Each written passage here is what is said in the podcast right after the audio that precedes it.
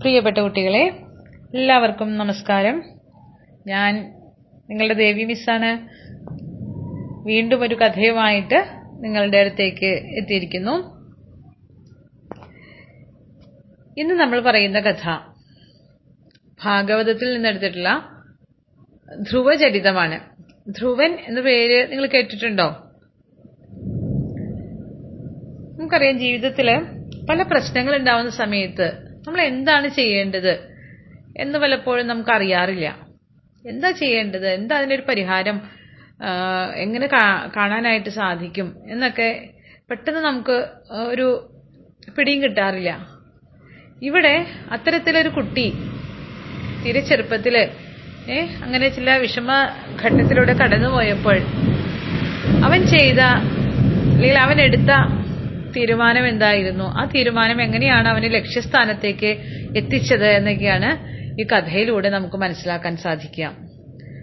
അതായത് ഭക്തിയോട് കൂടിയിട്ട് ഭഗവാനെ ഉപാസിച്ചു കഴിഞ്ഞാൽ എത്ര അസാധ്യമായിട്ടുള്ള കാര്യവും നമുക്ക് സാധ്യമാക്കി തീർക്കാൻ സാധിക്കും.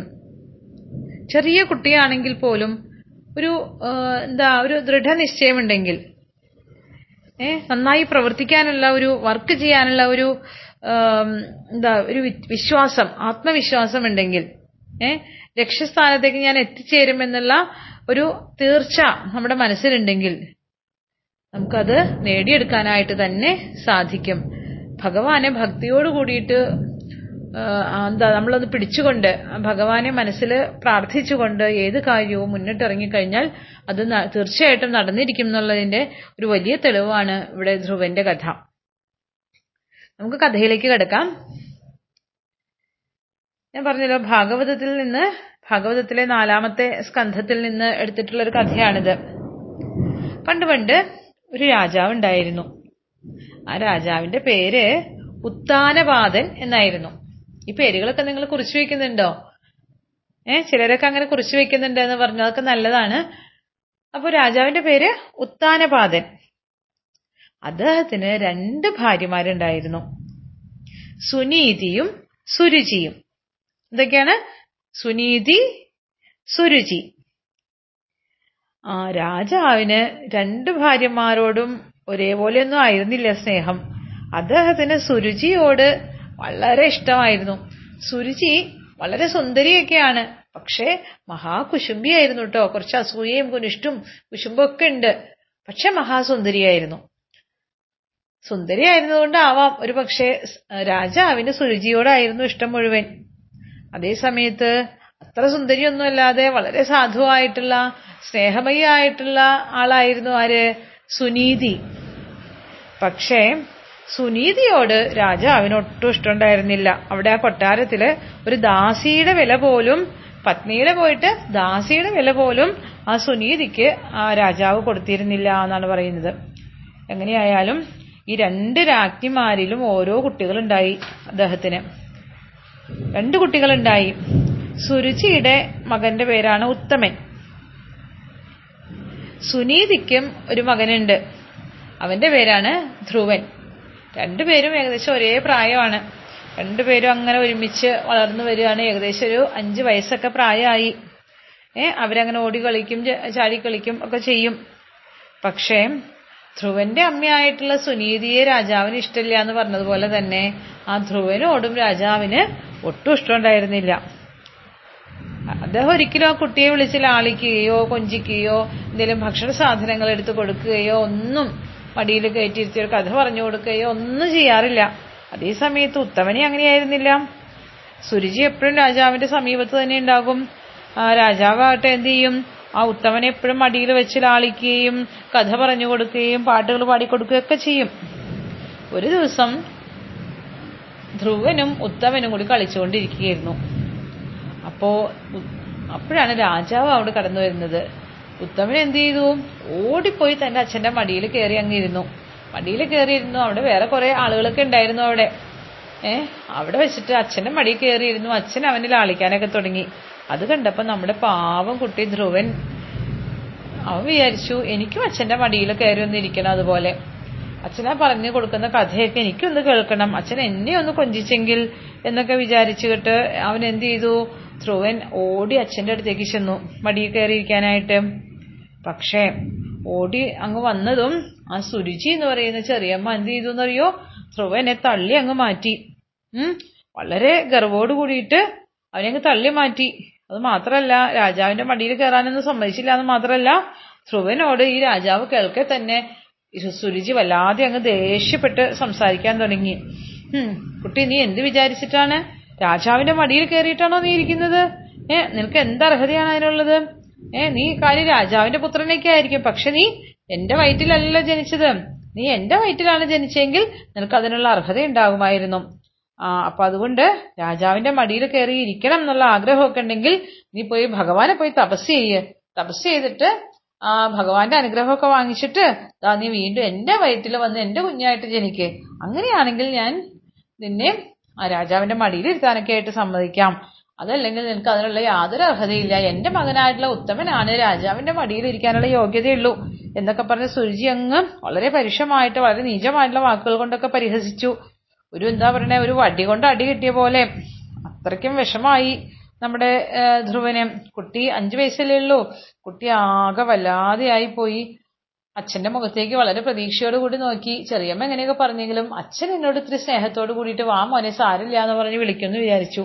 പക്ഷേ അച്ഛന്റെ നേരെ നോക്കുമ്പോ എന്താ അച്ഛൻ ഒന്നും മിണ്ടാതെ ഇരിപ്പാണ് ചിറ്റ ചെറിയമ്മ എന്താണോ പറഞ്ഞത്?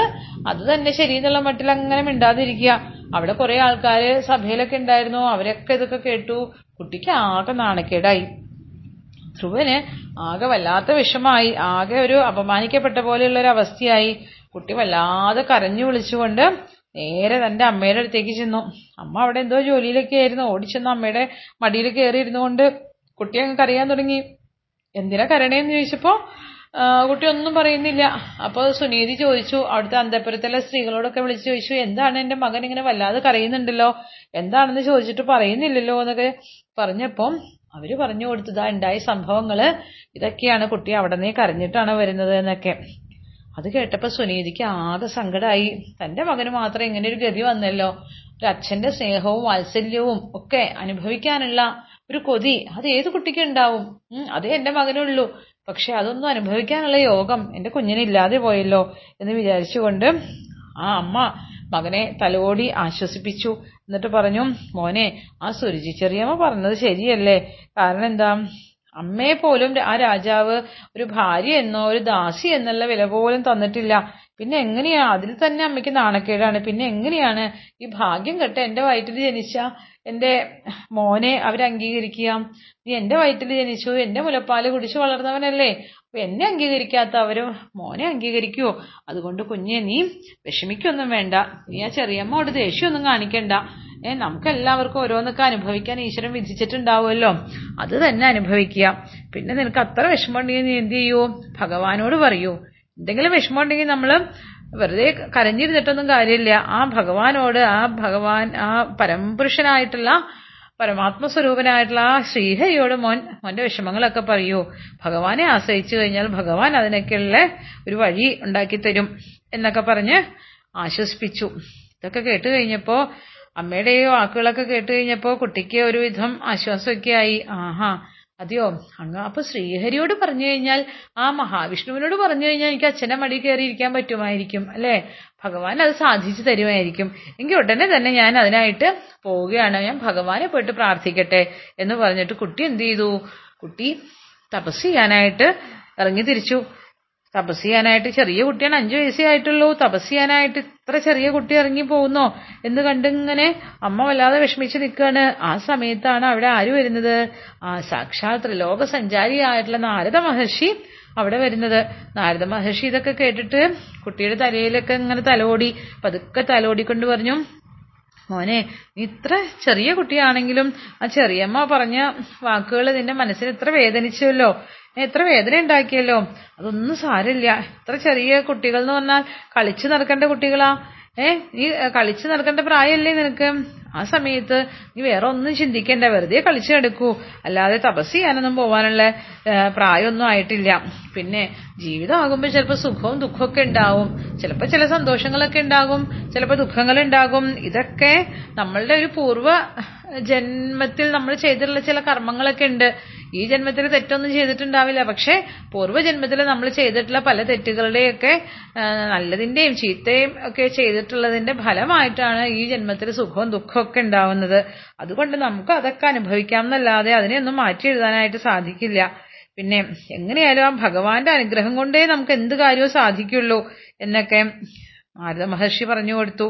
ഏ എന്നിട്ട് അദ്ദേഹം പറഞ്ഞു കുട്ടി പറഞ്ഞു അല്ലല്ല ഞാൻ തപസ് ചെയ്യും. അമ്മ പറഞ്ഞല്ലോ ഭഗവാനെ തപസ് ചെയ്ത് ഭഗവാനോട് പ്രാർത്ഥിച്ചാൽ നടക്കാത്ത കാര്യമൊന്നുമില്ല എന്ന് അമ്മ പറഞ്ഞല്ലോ എന്ന് പറഞ്ഞപ്പോ നാരദ മഹർഷി പറഞ്ഞു മോനെ സാധാരണ വലിയ വലിയ മഹർഷിമാരോ ജ്ഞാനികളായിട്ടുള്ള വലിയ സന്യാസിമാരോ ഒക്കെയാണ് ഭഗവാനെ തപസ് ചെയ്യാനായിട്ട് പോവാറുള്ളത്.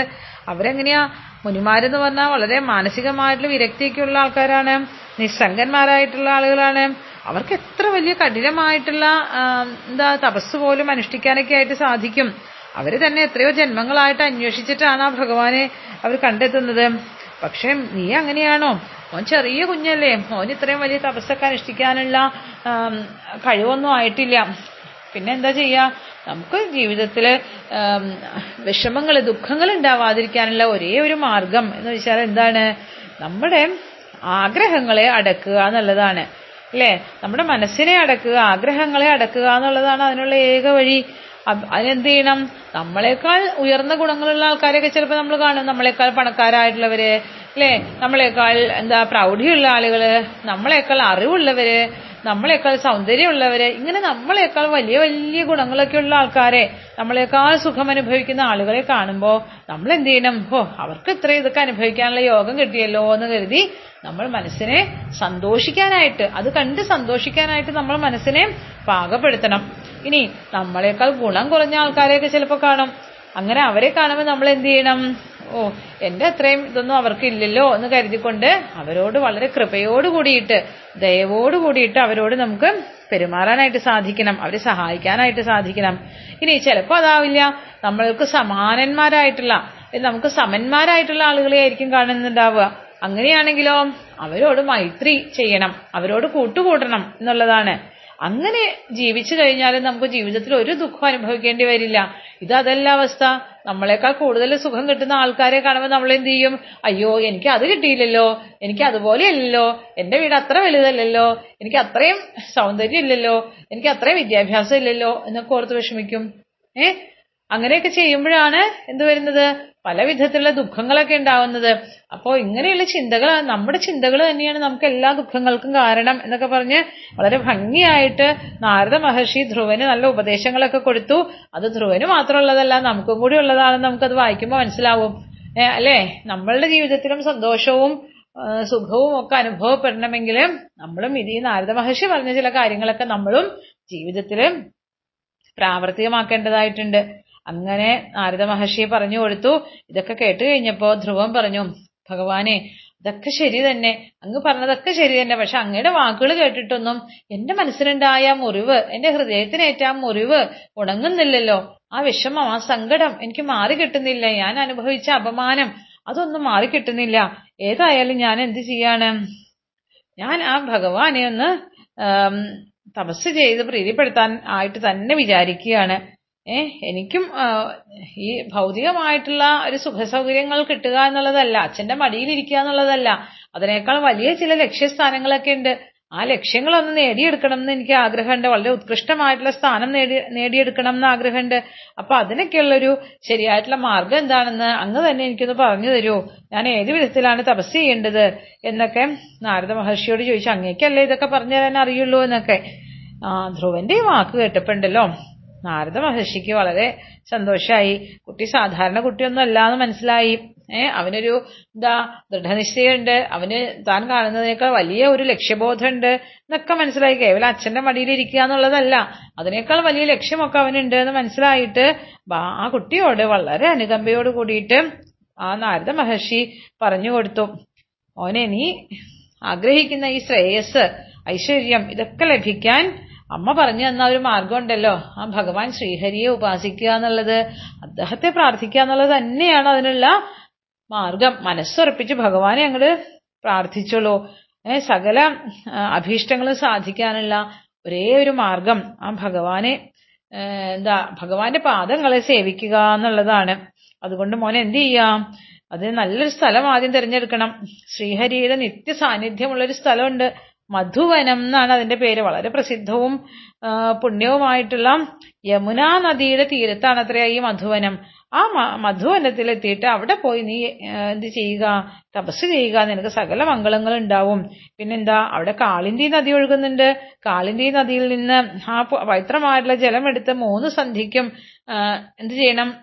അതിൽ സ്നാനം ചെയ്ത് ആ ജലം കൊണ്ട് ഉചിതമായിട്ടുള്ള എന്താ പൂജകളൊക്കെ ചെയ്ത് ഇന്നെ പോലെ ഒക്കെ ചെയ്യണം എന്ന് പറഞ്ഞിട്ട് നാരദ മഹർഷി കുറേ ഉപദേശിച്ചു കൊടുത്തു. ആ ഭഗവാന്റെ രൂപ സൗകുമാര്യം.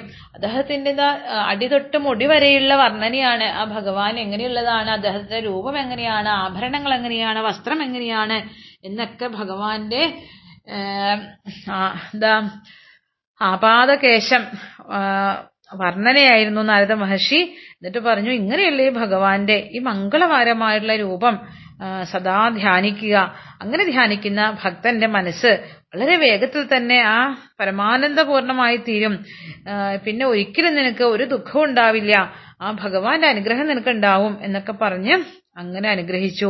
അത് മാത്രമല്ല ഈ തപസ് ചെയ്യുന്ന സമയത്ത് ജപിക്കേണ്ടതായിട്ടുള്ളൊരു പരമരഹസ്യമായിട്ടുള്ളൊരു മന്ത്രമുണ്ട് ആ മന്ത്രം ഞാൻ പറഞ്ഞു തരാം. ഈ മന്ത്രം ജപിച്ചുകൊണ്ട് വേണം മോൻ എന്ത് ചെയ്യാനായിട്ട്? തപസ് ചെയ്യാനായിട്ട് എന്ന് പറഞ്ഞുകൊണ്ട് ആ മന്ത്രം ആ കുട്ടിയുടെ ചെവിയിൽ പറഞ്ഞു കൊടുത്തു. എന്നിട്ട് അതൊക്കെ പറഞ്ഞു കൊടുത്തു. കുട്ടി എന്ത് ചെയ്തു? ഇതൊക്കെ കേട്ട് വളരെ സന്തോഷത്തോടു കൂടി ആ, ഭഗവാനെ ഭജിക്കാനായിട്ട് മധുവനത്തിലേക്ക് പോകാൻ തയ്യാറായി. അങ്ങനെ നാരദ മഹർഷിയെ തൊഴുത പ്രദക്ഷിണമൊക്കെ വെച്ച് നമസ്കരിച്ചിട്ട് ആ മധുവനത്തിലേക്ക് പോയി. അങ്ങനെ ധ്രുവൻ ആ തപോവനത്തിലേക്ക് പോയ സമയത്ത് നാരദ മഹർഷി എന്ത് ചെയ്തെന്നറിയോ? നാരദ മഹർഷി വേഗം അവിടെ നിന്ന് പോയി ആ ധ്രുവന്റെ അച്ഛനായിട്ടുള്ള ഉത്താനപാതൻ ഉണ്ടല്ലോ. ആ മഹാരാജാവിന്റെ കൊട്ടാരത്തിലെത്തി. കൊട്ടാരത്തിലെത്തി കഴിഞ്ഞപ്പോ എന്താ? രാജാവിന്റെ അവസ്ഥ എന്താണെന്ന് നോക്കി. രാജാവ് ആകെ ഒരു വിഷണ്ണനായിട്ടിരിക്കുകയാണ്. ഒരു വിളറിയ മുഖമൊക്കെ ആയിട്ട് ആകെ ഇങ്ങനെ ഇതാ വിളറി വെളുത്തിരിക്കുകയാണ്. വല്ലാത്തൊരു വൈക്ലവ്യ മുഖത്ത്. എന്താ വിഷമം? രാജ നാരദ മഹർഷി ചോദിച്ചു രാജാവ് എന്താ അങ്ങയുടെ മുഖം വല്ലാതെ വിളറിയിരിക്കുന്നുണ്ടല്ലോ? എന്താ അങ്ങക്ക് വിഷമം?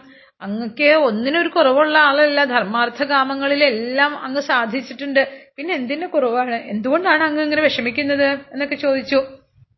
ആ രാജാവ് പറഞ്ഞു നാരദ മഹർഷേ എനിക്കൊരു തെറ്റ് പറ്റി.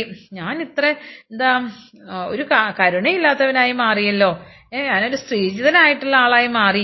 ഞാൻ എന്റെ ഭാര്യ പറയുന്ന വാക്ക് കേട്ട് എന്റെ അഞ്ചു വയസ്സ് മാത്രം പ്രായമുള്ള എന്റെ കുട്ടിയെ വളരെ മോശമായിട്ടാണ് ഞാൻ അവനോട് പെരുമാറിയത്.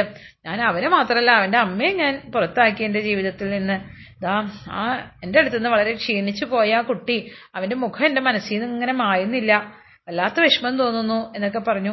അത് കേട്ടപ്പോൾ നാരദ മഹർഷി പറഞ്ഞു "ആം, അങ്ങ് വിഷമിക്കൊന്നും വേണ്ട.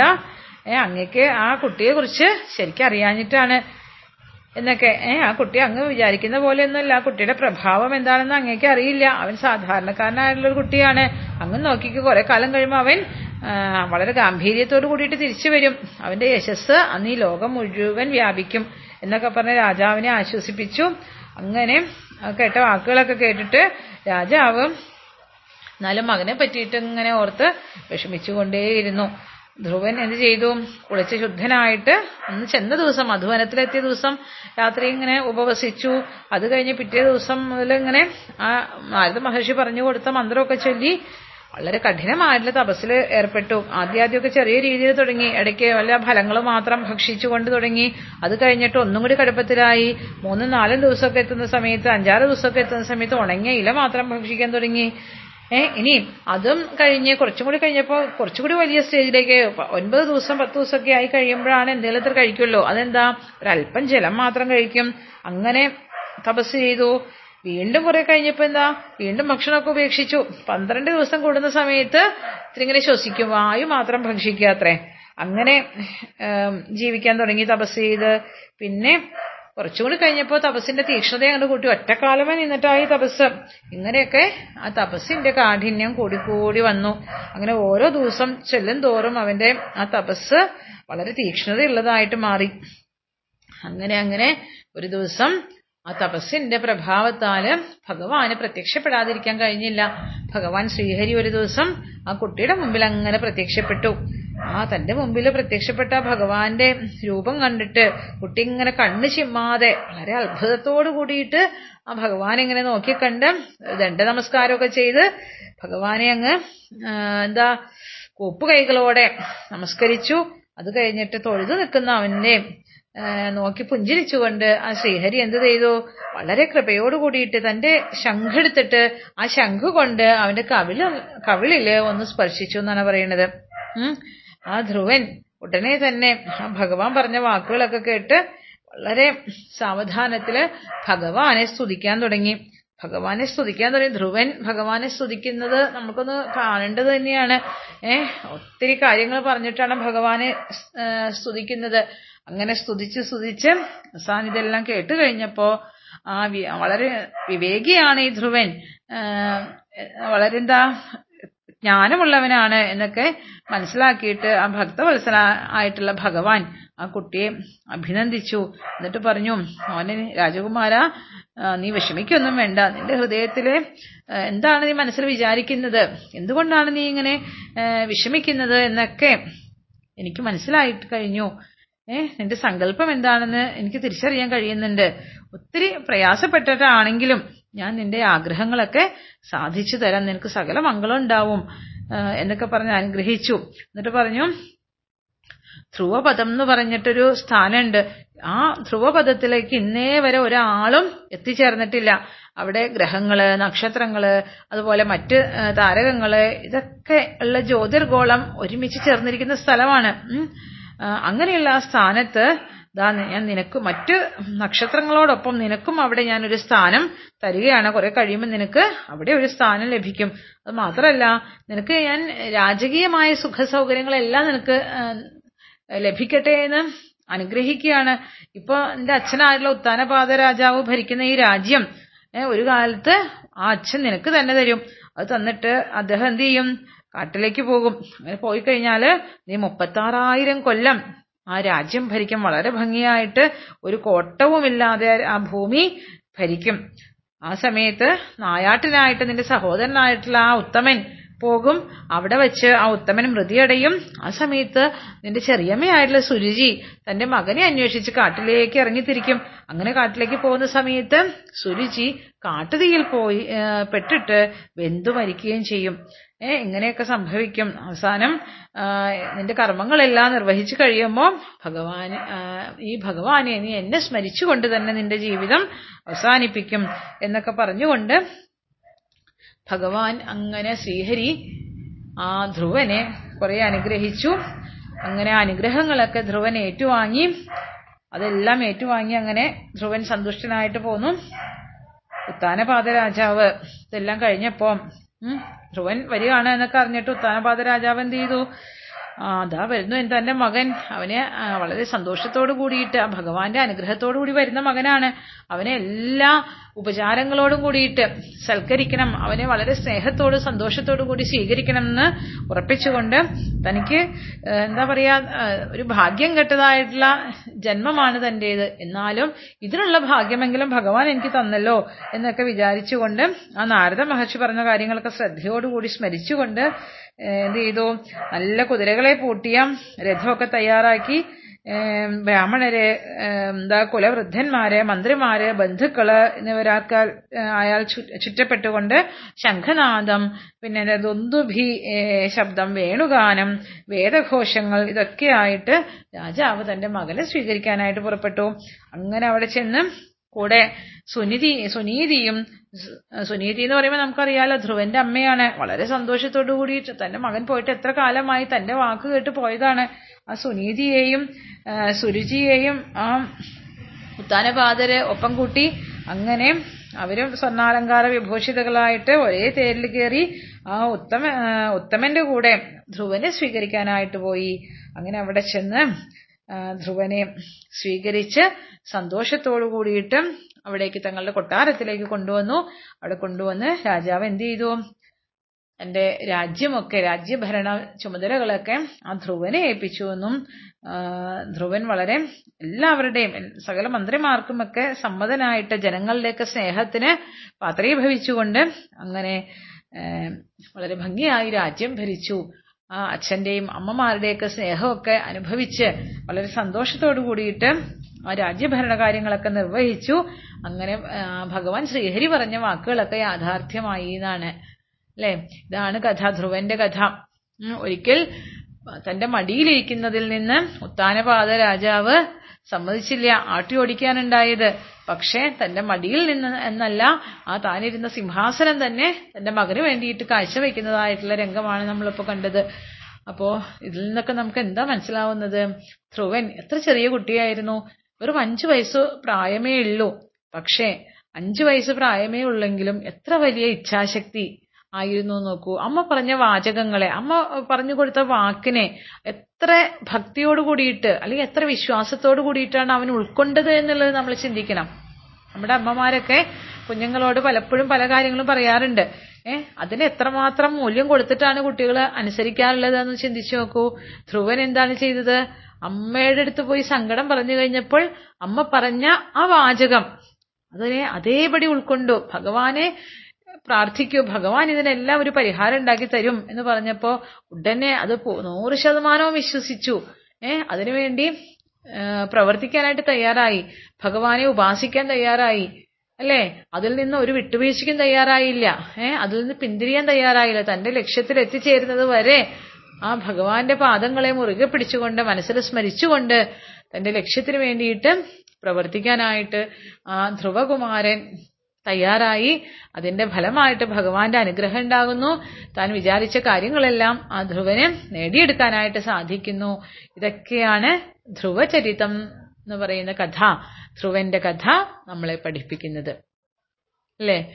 അപ്പൊ ജീവിതത്തിലും ഈ പറഞ്ഞ പോലെ പല സന്ദർഭങ്ങളിലും നമ്മൾക്ക് നമ്മൾ വിചാരിച്ച സ്ഥാനത്ത് ചിലപ്പോൾ ഇരിക്കാൻ പറ്റിയില്ല എന്ന് വരും. വിചാരിച്ച സ്ഥാനങ്ങളോ എന്താ പദവികളോ നമുക്ക് ചിലപ്പോൾ ലഭിച്ചില്ല എന്ന് വരും. അല്ലേ? അങ്ങനെയൊക്കെയുള്ള അവസരങ്ങളിലും നമ്മൾ ചെയ്യേണ്ടത് എന്താണ്? ഭഗവാനെ മുറുക്കി പിടിക്കുക. അല്ലേ? ഇപ്പോഴും നമ്മൾ എത്ര പേര് വിഷമിക്കുന്നുണ്ട്. പല പല ഘട്ടങ്ങളിൽ ആ, വീടിന് പുറത്തേക്ക് ഇറങ്ങാൻ പറ്റുന്നില്ല.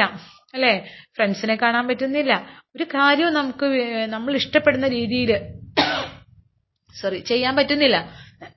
പക്ഷേ അപ്പോഴൊക്കെ ആ ഭഗവത് സ്മരണയോട് കൂടിയിട്ട് ഭഗവാൻ ഇതിനൊരു പരിഹാരം കണ്ടെത്തും. ഇതിനൊരു പരിഹാരം നമുക്ക് ഉണ്ടാകും തീർച്ചയായിട്ടും സന്തോഷത്തിന്റെയും ഐശ്വര്യത്തിന്റെയും ഒക്കെ ഒരു ദിനങ്ങൾ നമ്മളുടെ മുമ്പിലേക്ക് ഇനിയും കടന്നു വരും എന്നുള്ള ഒരു പ്രത്യാശ.